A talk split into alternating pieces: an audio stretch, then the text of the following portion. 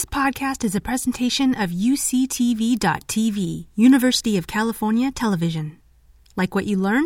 Help others discover UCTV podcasts by leaving a comment or rating in your podcast app. I'm here to um, introduce today um, Alberto Vollmer, um, who will be our keynote um, um, speaker um, on the theme Fresh Thinking on U.S. Policies Towards Authoritarian States in the Americas.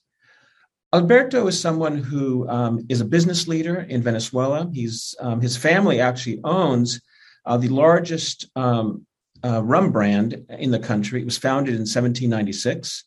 Um, he continues to be in um, in Venezuela operating. Um, in our earlier panels, we spoke about those business leaders that have left and now are living in exile in South Florida or Houston. and Alberto and his family, they have stayed. Um, Alberto is an out of the box thinker, a social problem solver. He has been involved in several social ventures in addition to his business. He is founder of a project called Proyecto Alcatraz, which is a rehabilitation program for criminal gangs in, this, in his home state of Aragua. And he succeeded in dismantling 11 notorious gangs uh, in that state, reducing the level of violent crime and it's also been a model that's been replicated in Colombia and El Salvador. Alberto is an Ashoka Fellow, as well as a Young Global Leader Fellow from the World Economic Forum.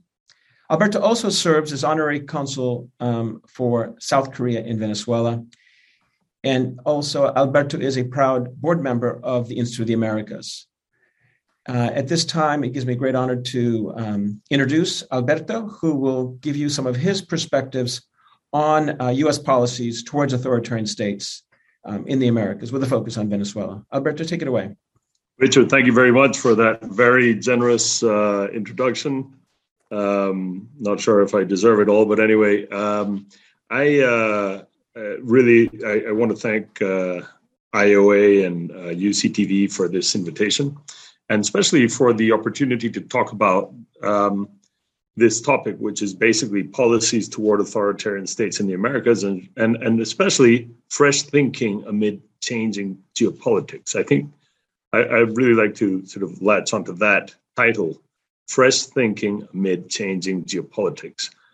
Um, Richard asked me to talk a little bit about uh, a bit about myself and a little bit about uh, the company, so I will do that. Um, just in, in terms of context, um, as as Richard said, I'm chairman and CEO of, of a 225 year old uh, startup um, in Venezuela. So it's uh, it's called Santa Teresa, and we um, we we we've been producing uh, agricultural products for many years. Of course, uh, cocoa, sugar, coffee. We still pr- grow uh, all three of these. Um, and it is a company uh, that has survived all kinds of stuff, um, not only in the last 20 years, but also in the past 225 years, where we've survived uh, wars, dictatorships, economic crises, and all kinds of uh, difficulties. Actually, my uh, there's a, a, really beautiful anecdote that's actually been in the his, uh, history books here, where my great great grandmother was actually bought by a slave. So um, so anyway, uh, we've seen a lot worse. I would say not us personally, but let's say the history of the organization. And uh, I always say that living in Venezuela is like uh, living dog years. You know, one year is equivalent to about seven, um, because lots of stuff goes on. Never a dull moment that I can say. Um, so in these past 20 years, with as I've been sort of at the helm of the of the uh, organization, we've had all kinds of uh, adventures. We've had land invasions, expropriations, confiscations. Uh, business wives, sorry, business wise, we've seen all kinds of uh, volatility in terms of rules, uh, uncertainty. Uh, basically, the rules of the game change almost, uh, or at least the few a few years ago, they were changing on a weekly basis. So, of course, that's always difficult you know businesses to grow they need they need a stable playing field. And and when they're changing game the, the rules of the game every week it, it can make it difficult. We've survived hyperinflation and and uh, when when many times one hears the word hyperinflation and one you know basically thinks of it as as a theoretical thing. But anyone who survives hyperinflation is basically prepared for almost anything uh, we we reached somewhere between 2 million and 20 million percent inflation because when you've got that type of inflation, you don't know how much it actually is. Uh, at a certain point, we had four official exchange rates, and the only one that actually worked was the the illegal black market rate. Um, apart from that, we've also sort of been um, uh, privy to the collateral effects of the of the um, sanctions. Uh, so anyway, it's been it's it's been a rough ride. A, a rough ride. Um, one of the things that uh, Richard was referring to was in 2003, the company was attacked by by a gang, and and and of course, since we didn't have a reliable, reliable police force or, or legal system, we basically turned that around. And we, the long story short, is that we ended up by recruiting this this gang, and then we we ended up by recruiting another 10 gangs. And as a, as a result, we've been able to lower the homicide rates and the, the, the violent crime in our region over 90%. Um, now we're in 36 prisons nationwide. Uh, this is the project that is called Project Alcatraz. And this is actually comes uh, comes in handy, at least as an experience, because um, it basically has to do with uh, treating with um, unwieldy people, with difficult people, uh, and which is basically the the topic that we're talking about today. You know, how do you what are the policies toward authoritarian states? But anyway, I could go on and on, um, and and quite on the contrary of complaining, um, I think you know these difficulties actually give you give you an edge. Um, and as my mother always puts it, man man is a bad weather animal. Um, and I would say that Venezuela is almost like the mecca of extreme sports in terms of business. Uh, so anyway, so going going into the subject about uh, what what we want to talk about, fresh thinking on change on amid these uh, changing geopolitics. In these past twenty years, um, uh, in the team, in the team, in my team, we've been able to learn and observe many many things in terms of politics, economy, uh, basically the social uh, uh, arena, geopolitics, negotiations, and and one of the frustrating things that we've uh, had to live through is basically seeing Venezuela experiment uh, in this socialism of the 21st century, fueled by an extraordinary oil boom, while the rest of the region was getting on, basically getting its act together um, economically, business wise, I, I, I, one of the things I like to think about in the region is that uh, 20 years ago, we, we saw in, in the past 20 years, we've seen the rise of multilatinas. We have, uh, you know, before it used to be a compartmentalized region where countries didn't really do, they did business within their countries, but we didn't see a lot of cross border business. And that has actually evolved uh, very much so in the past 20 years. Uh, I believe the region has evolved, uh, although the, the rest of the world hasn't really realized how it has evolved in these past 20 years. Um, I believe it's a region of extraordinary uh, opportunity, uh, especially if the right stimulus or incentives are set in place. But meanwhile, and, and this, of course, is my very personal opinion, um, you know, I always ask myself, what has been the US's policy towards Latin America, towards the region? And I actually wonder, is there really is there a policy? And I I would I would um, argue that there isn't a real policy. I mean, not not a real strategy. If policy is is strategy, I don't think there is one. So, uh, and some people actually feel that the U.S. has forgotten about the region when they went off to the first Iraq War. Um, and but when when I've I've thought about this a lot, and trying to think when when was the cutoff moment? When did the U.S. forget, or or or maybe um, when did it get confused about dealing with the region? And I I would actually go back to the Cuban Missile Crisis, um, and and since then, um, and, I, and, I, have to clarify, I'm not a historian. I'm a, I'm a civil engineer. I'm not a polit- uh, political scientist, but um, every time I think of this, I think uh, I'm, I'm, more I, I convinced myself more that Cuba won uh, with their narrative in the region. And if I were to boil down that narrative, the narrative has been evil empire, do not trespass. Um, and I would argue that the US uh, has been confused since and hasn't known how to respond or react.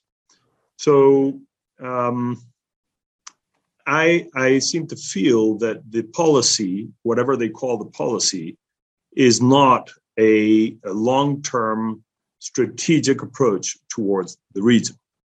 So, what happens? So, if that were true, um, if that were true, what happens to anyone without a strategy?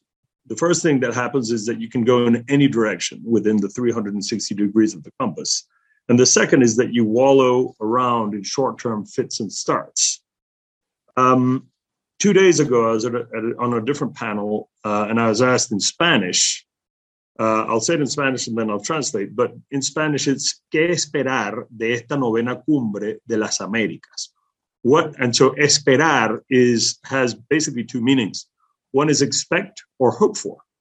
Um, so it has that double. It was a double-edged question. Um, and what did I expect, or what uh, so so basically I, I, I answered those two questions. So what do I expect uh, will be talked uh, about during this um, uh, next summit, and and um, let me see. I I um, and of course that is if if the summit does finally occur. I, I don't think we'll be talking about strategy. I think there will be a lot a lot of conversation about um, uh, immigration, a lot of focus on immigration. I believe it's very important. Yes, uh, strategic, perhaps reactive, certainly. I think drugs will probably be another another one of those topics. Um, uh, but once again, it's about containment, trade, good. Venezuela, Nicaragua, and Cuba, I'm sure will be talked about. But these these discussions generally end up in in uh, in two turfs. One has to do with propaganda, and the other one has to do with brave statements from from faraway pulpits. Uh, of course, the the return or resurgence of populism and the left in the region. Of course, those are things that worry everybody. But my my question is: um, Is there a way to actually talk about um, strategic, have a strategic, intelligent discussion about what the strategy and the policy should be towards the long-term policy towards the region. So my question now about about uh, you know basically thinking, let's say about fresh or fresh thinking amid changing geopolitics. I would my question would be how do we change that conversation? How do we go from short term to long term? How do we change the game? How do we change the relationship with the region of who's north of the Rio Grande and who's south of the Rio Grande? Uh, how may we start having or kicking off an intelligent discussion about a long term, truly strategic policy for Latin America and the whole region? Um, how do we start having uh, the conversation about geopolitical conversa- competition, geopolitical competition of soft power? And who is, by the way, who is winning that competition of soft, soft power? Is it China or is it the US? So I'll, I'll switch to China a little, a little second just to think about this. I would say that China does have a strategy. China sees the opportunity in the region and they're not pulling any punches. Uh, they go for the resources, they finance, they mortgage, they swap debt for equity. Uh, and instead of building military bases uh, like the U.S. has, that are, that not only is it difficult to do, but it's very expensive.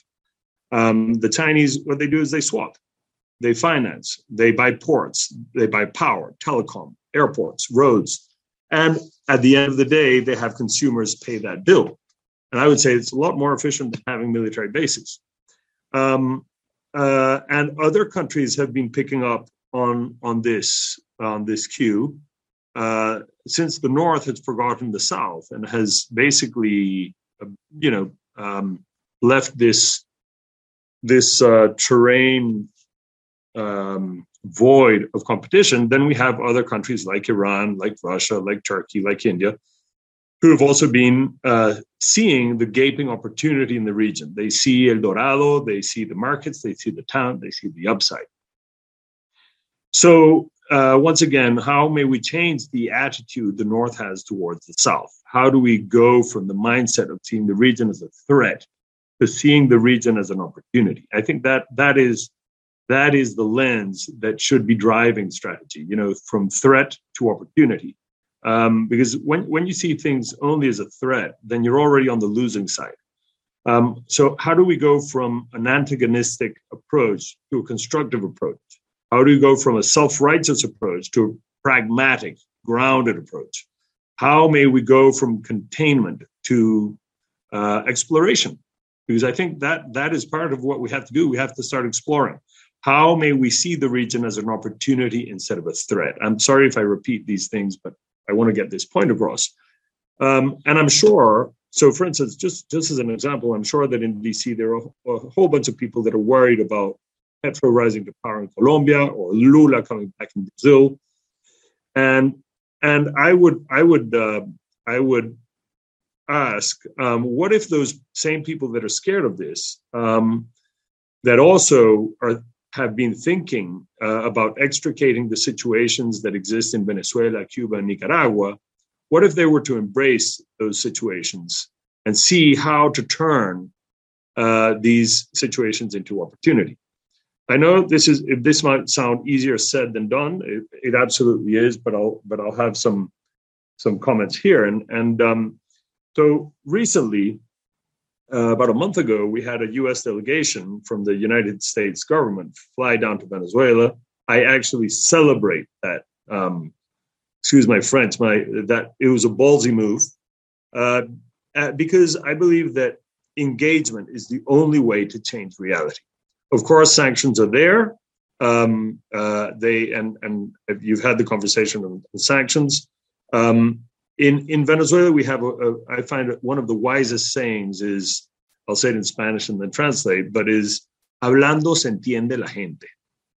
You know, talking, people understand each other. Right? It's quite basic. Um, so I, I um, so when about this this uh, this idea of engagement with these with these difficult countries. Um, we are a, a, a region uh, where um, we're emotional, we're close, we need uh, relationships.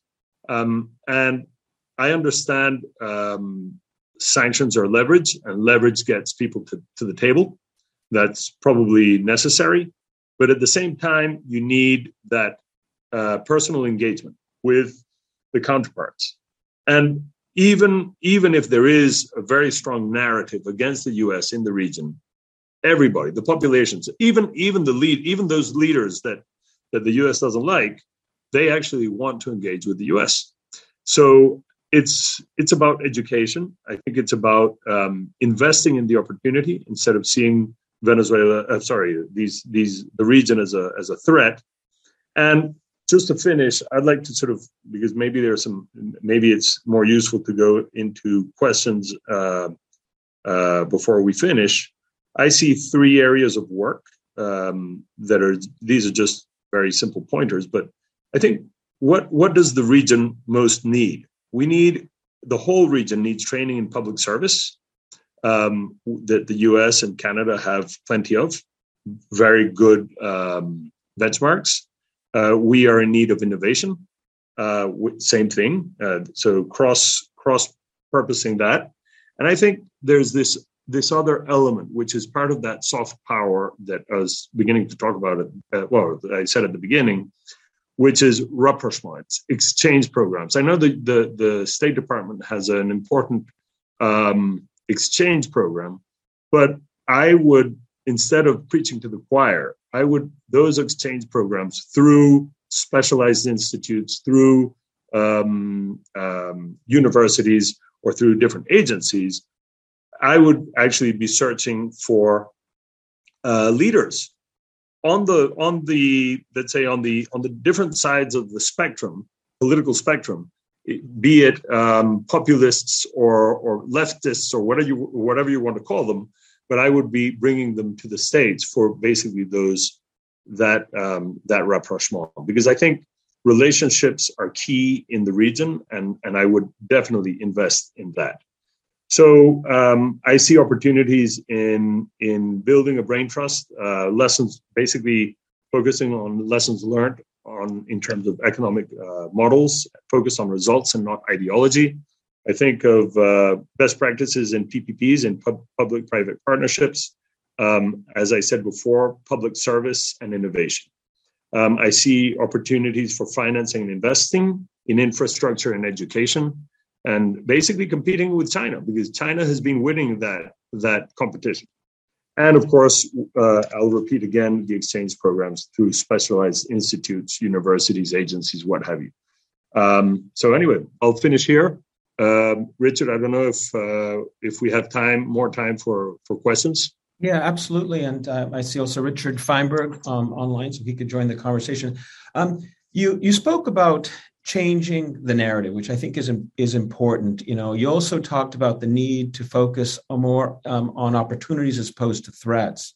Um, you spoke about exchange programs, potential to in, expand engagement as you know, and I, I, lived in Venezuela two years, so I can attest to that. The there is a strong tie and relationship that, that, that Venezuelan people have with the United States, and it's historic. It goes back many, many, many years. Um, so there's that natural affinity. How how do how do we bring that back, um, um, given everything that's happened over the last twenty plus years? You know, I I, I always take it down to uh, personal engagement, um, and uh, when when I say this, I mean it's always and, and I always think of uh, so so actually there's there's uh, one story that I always like tell, which is when we when we were invaded in 2000.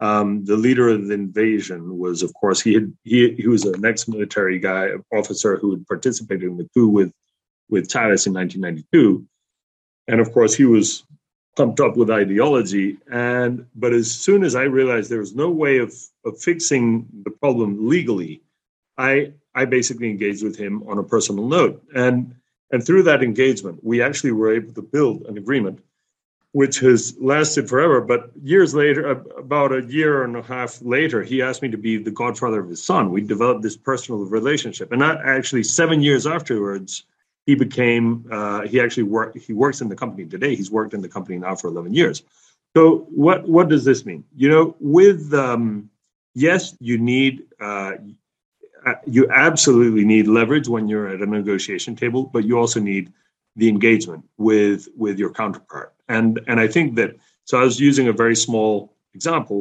but i think that for the region for these countries that have had these uh, that are that say a, a, stone in in the shoe for the region, um, you need you need that engagement also, and and um, and that only comes with with contact and with developing. You know, it's it's a a, a negotiation, uh, and I think I think part of the problem that we have had here in Venezuela is that you actually with those sanctions, you're looking for regime change. You want to extricate the problem. You're gonna you want to get rid of the problem instead of transform the problem. I think here the key is to transform the problem into a solution, into an opportunity. In one of our prior panels, uh, Javier um, Corrales spoke about um, change occurring from those that stayed. Um, as you know, there's a large expatriate community of Venezuelans, many living in South Florida, um, some in Houston, others in Colombia, global now. Um, but um, what role do you see the expatriate community playing in in affecting change in Venezuela long term? You talked about opportunities. There was a huge brain drain in in Venezuela uh, that resulted um, when Chavez came in. How can that be that positive force be brought back? And um, and will it um, or I mean, is it going to be dependent on firms like yours to to try to um, positively change the country from within? Well, that that that's a that's a, a huge um, topic to to uh, digest because actually what what happened so at first people were leaving you know basically scared scared of the country because a lot was for based on insecurity but also loss of opportunities um, and as those that left and those that stayed there there was sort of like some tension initially uh, I think uh, one of the key roles has been for those who have stayed is basically understanding those who had to leave, right? I, because I think uh, and I and and there has been like a trend. It's been really uh, interesting to see a trend grow.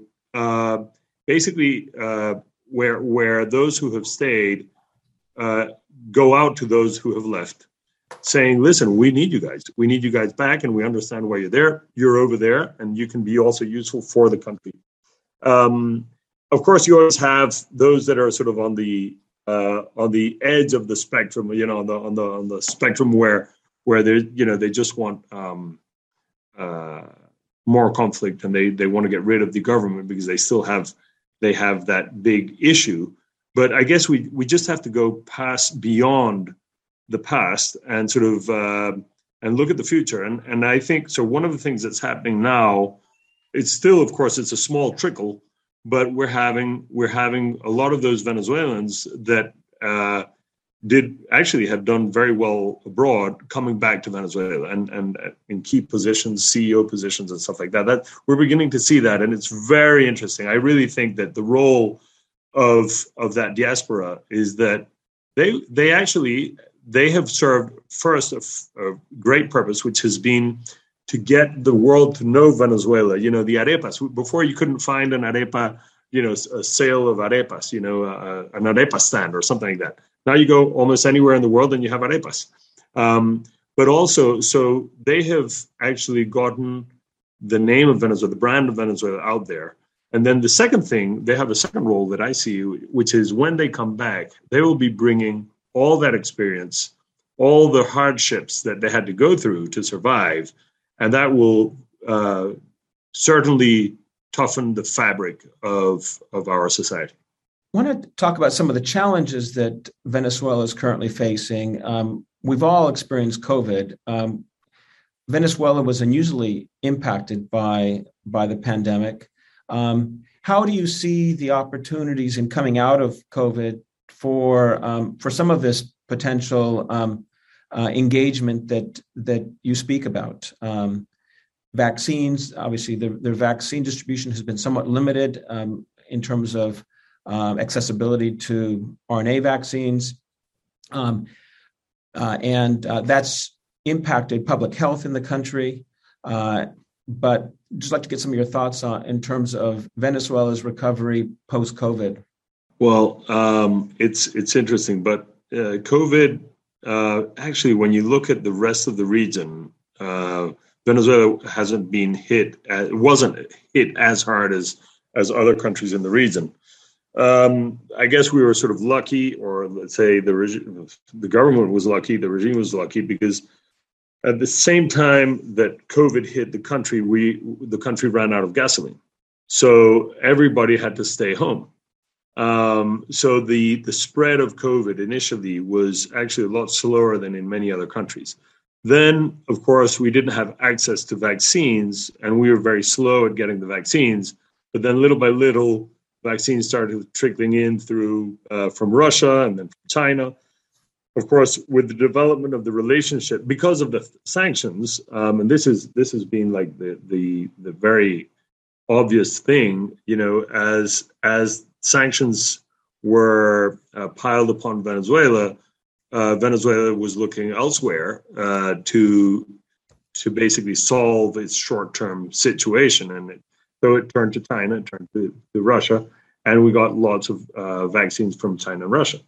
So when you think of it, um, and once again, that's uh, a lost opportunity for the for the region, for for the northern part of the region, um, and it also opened up for for business, for for business with China, for business with Russia, and I think that biz. So thinking of of other opportunities. So just yesterday, just yesterday, Maduro um, um uh, announced that he was going to uh, issue between 5 and 10% of shares of the public of, of the government held companies. Those com- a lot of these companies that were either either they belonged to the government or were nationalized he's actually putting them on the stock exchange. So this is a i mean think of it um, as as the like this this is a like a, a, a real game changer in terms of uh, the economy in terms of market uh, when you think of you know all the ideological uh, framework that you had here, go do, taking that decision in in these times is actually indicative of the opportunities that are to come. Thank you, uh, Richard Feinberg. You had um, uh, a question for Alberto. Yeah, sure. Thanks. Uh, first, uh, thank you very much for your very uh, lucid and, and interesting and wide ranging set of comments. Uh, uh, just a few uh, responses. Uh, you you argued for engagement with, let's say, progressive left of center governments, and I think that is to give them credit what the Biden administration is trying to do. You'll notice they definitely want to embrace Boric in Chile. I think he'll be given red carpet treatment at the summit in Los Angeles. Uh, there's a major effort also to work closely with Xiomara Castro. Uh, Vice President Harris was sent to her inauguration to uh, signal that. So I do think uh, you know, there's an effort to do what you're suggesting uh, in mm-hmm. terms of, working with a, a range of governments. Uh, on the other point you raised about let's focus more on opportunities rather than uh, threats, uh, something that I have long advocated. So unfortunately, the the national security apparatus, which in large measure we have to recognize is the Defense Department and the intelligence communities, they're all about threats and they respond to threats. And so when you try to rephrase it in terms of opportunities, well, then you get the economic agencies on your side, Treasury and, and the Department of Commerce, uh, but they don't carry as much weight in the national security debate. And that's just a problem we have. Uh, the other issue uh, that I do want to point out, which uh, Jorge Castañeda and others have emphasized, uh, the, yeah, in 1994, when we started the Summit of the Americas, we had an unusual convergence uh, in the Western Hemisphere between US policies and the policies of, of most of the leadership in Latin America. And that enabled us uh, to put together a series of very positive uh, proposals uh, of the sort that I think you're, you're suggesting. Uh, and we had that, that sense of solidarity and convergence in values and purposes for about 10 years. But then it began to erode with Chavez and, and other developments. And we haven't been able to get back to that golden moment since and that does make it uh, hard to. Uh, we all advocate that yes, multilateralism is the way to go, but you need willing you need willing partners. Exactly. And, and that's what the United States has in Western Europe, and that's why we can work with them in Western Europe.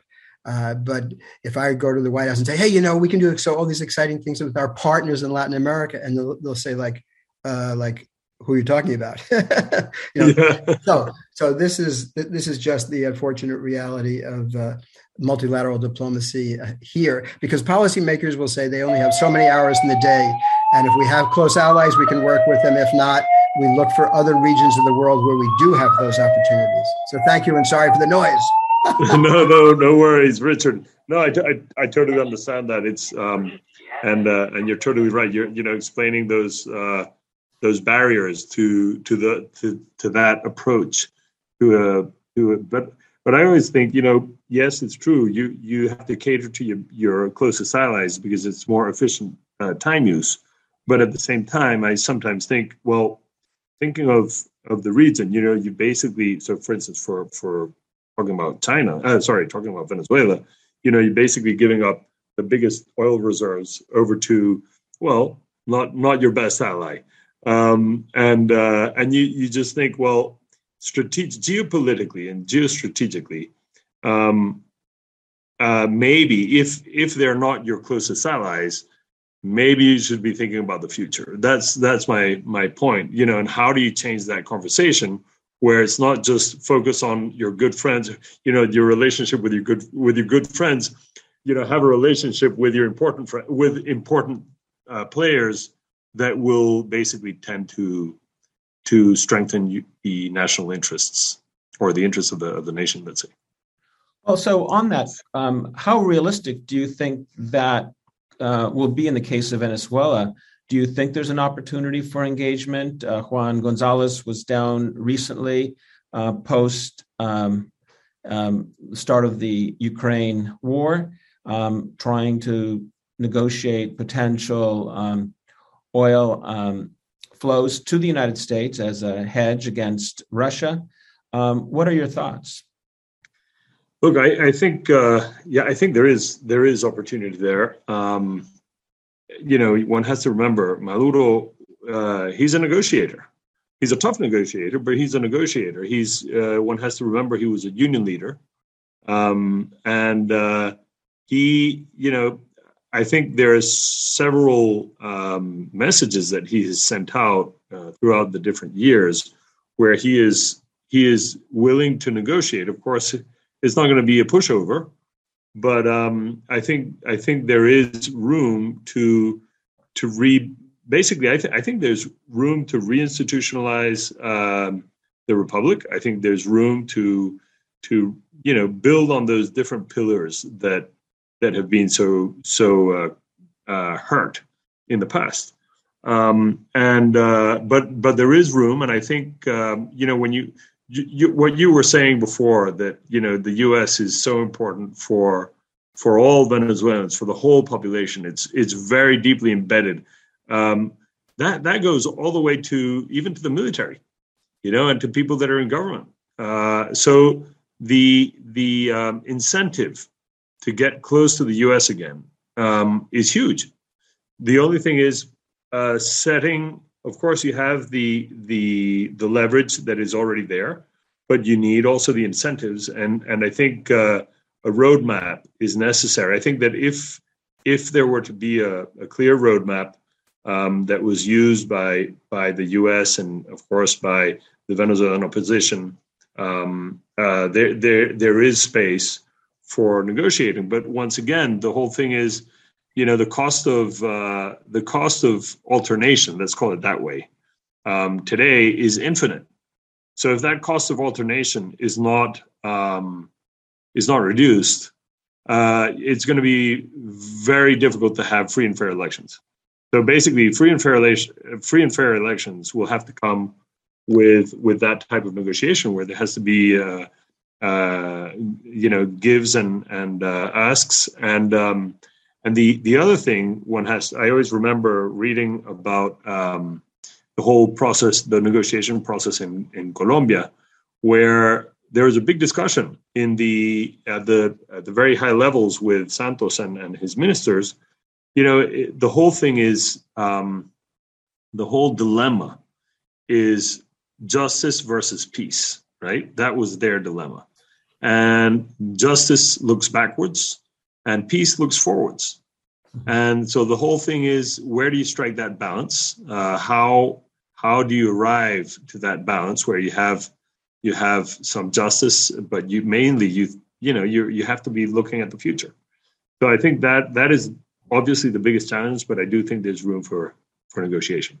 To this last point um, you know also you you referenced the opposition. As you know um, the U.S. government had rec- has been in recognizing the alternative government of uh, Juan Guaido, who was um, who had been um, who had announced his um, claim as the alternative president of, of Venezuela. Yet Maduro is the you know remains you know the leader in running the country. How do you how do you see resolving that impasse, um, given the number of countries that have supported Guaido? And and the fact that Guaido's agenda has largely uh, not been successful. Well, you know, I think um, Guaido was part of a plan that didn't work. Um, and just to put it that way, I think I think uh, whoever whoever is being closely uh, involved knows knows what I mean. I think uh, you know that everybody was thinking that it was going to be uh, a pushover. Um, talking about beginning of 2019, where all these um, sanctions were going to be put into place and the military was just going to turn. And that just didn't happen. Um, and so then what? The, the, the big problem was there wasn't, in my opinion, there wasn't sufficient preparation in terms of what if it doesn't work? They didn't have a backup plan. So they just tried and tried once again and again, uh, same thing um, with little learning. And I think uh, everybody has finally reached the conclusion that the effects of that strategy have been that Maduro has been Maduro and his government have been a lot more have have basically consolidated.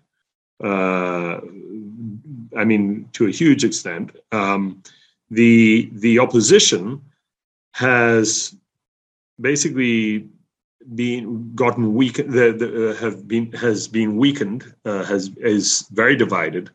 Um, and then the other thing is, well, and of course, I'm not I'm not only criticizing the opposition. Of course, the they they haven't had an easy uh, hand because they've been having to face a government that that has been very harsh on them.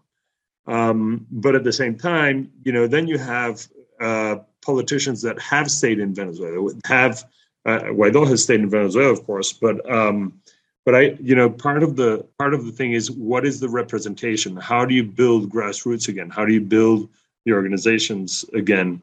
And um, and I think that that's part of the part of the big challenge and part of what has to be renegotiated. The other thing is that I would say that our as as per our economy that was inflated from oil uh, oil money for decades so has politics. And I think part of the readjustment that we're suffering in, in the economy, we're going to be, or ha- we have been uh, basically seeing the same effect in, in politics, where these organizations that were basically uh, um, not blown up, uh, how do you say it, inflated by by oil money, are beginning to take their their true dimensions. And and now they have to, you know, they have to they have to be feet on the ground and and uh, building true leadership from grassroots and i think that's that's going to be it's going to it's going to take a lot of effort. Um, and of course a lot of negotiation to to be able to build back those uh, political uh, let's say uh, structures and and uh, that that political organization as as we've discussed, you're one of the business people that have stayed. Um, you know, like uh, in Venezuela, you know, you've got U.S. business interests in Nicaragua that um, that are doing business there. Um, obviously, um, businesses that that push the envelope in terms of their politics um, um, have a limited life. You've been able to sustain your business in Venezuela. What's been your secret? If I were to put it in a sentence, it would be be unconditionally constructive, right? So, for instance, I'll, I'll, I'll refer not to politics because it's a very dangerous that is a very dangerous arena. But for instance, in in uh, in with the with these gangs, you know, these gangs these gangs we're talking about people who've committed the worst crimes that that exist, and uh, but still, how do you keep an unconditional, uh, un- un- unconditionally constructive approach? That that is n- never easy because it sort of clashes with with um, emotions with emotions like fear emotions like am, am i doing the right thing? Uh, am i being a, an accomplice? And so uh, as with these gangs um, actually what the mission here is make this place a better place right? And and it goes through people making a place making somewhere a better place uh, goes it has to go through people. And many times you have to be ready to you know uh, be close to that uh, invisible line where you're you're having to negotiate with people you don't agree with or you don't like. Um, and i think in in our case um, because the the other thing that happens is that it all at the end it all all boils down to humanity right and the humanity in that other person, even if you do not agree or you do not get along or you you don't like the other side. And um, and so in our case, we were initially we were of course because of our history, we were seen as almost like an enemy of the state. But as soon as we and we realized that we didn't have weapons, we didn't have the law, we didn't have you know the political backing we didn't have any of that. All we had was the the the ability or the the possibility of sitting down with our adversary and respecting our adversary even if we didn't agree or like the adversary whoever that was. It could have been chavez it could have been anybody. Um, and and with that respect well then you start you start um, uh, you know you start getting respected back. And and when you start getting respected back then you start building on you know you half of half of the battle has already been won. And the whole thing is staying true to one's principles and one's values but uh, respecting your adversary even if you don't agree with their ideas. And i think that is what has been our secret. Um, and uh, and everybody recognizes that. Uh, you know, uh, even even in the most extreme parts of of of the of the government. So I think that I would say that that would be the secret. Thank you. So uh, to, to bring bring it back home to the theme of this discussion and this idea of um, of being constructive, what constructive um, feedback could you provide the United States about future engagement with Venezuela in light of changing geopolitics? Well, I think I think they're first of all they're on the right path already. Um, I, I would say, you know, short term local politics shouldn't kidnap the long-term interests of the United States. I think that for me is is key in all of this. You know, so if if the region is important for the U.S., um, you know, they you know somehow there has to be some kind of some way. So of course you've got the administration, which I think uh, has a clear um, or has a yeah, I'd say a clear roadmap to to um, to building a negotiation. Uh, in the case of Venezuela, I don't. Uh, I, I hope for Cuba, Nicaragua also. I don't know those cases as well, um, but I, I, think then it's very difficult for them to deploy these ideas um, because of uh, local politics, and and I don't know if there's a way of cutting through that because meanwhile while they're abandoning the region, you know, while the US is abandoning the region, others are entering the region uh, with a very different set of values, with a diff- very different way of doing things, where where uh, it will it will pose bigger problems and probably threats uh, in the near future. Are you an optimist about Venezuela, uh, looking looking long term? Um, uh, you're there. You've obviously you've you know you're committed long term. What's your assessment? I've I've often been accused of being an optimist. Um, I am I am very optimistic for Venezuela. Actually, um, you know I think there's there's uh, we're already beginning to see um, you know shoots uh, green shoots. Uh, we're beginning to see. So, uh, for instance, one of one of the exciting things. So for for the last so in the last 100 years we have only had nine years of free mm, almost free monetary policy um, that that's just to give you an idea of of what what effect that has has had in the past on the economy i think we're turning to a more open economy um, where you know i think um, uh, technologically, uh, the world is a very different place, and I think Venezuela is following in line with that. Maybe, maybe a little behind, but but the world at the end is going to be catching up. Um, I think that politically, uh, it all depends on this negotiation, which I think is going to take a long while. It will probably take. Uh, I, I, if you ask me, it will be a process from now to 2030. Um, uh, not that I'm being pessimistic about that. I'm, i think it's going to be a slow, gradual process, uh, which will, but I think it will be a very positive one. And I think uh, Venezuela will be, uh, I mean, with all the resources that we have, the talent that we have, the the location, the geolocation that Venezuela has, um, if we more or less get our act together and we can we can basically uh, uh, reinstitutionalize um, the different, you know, the, let's say the the different institutions of, of the of the of the uh, government of the republic, I think we can we can and have a more open, mm. more healthy economy. This will this will be a, a very interesting place, and we're just at the beginning of that. Well, thank you, Alberto. It's been a it's been a pleasure to have you uh, in this conversation today. You've been listening to a podcast by University of California Television.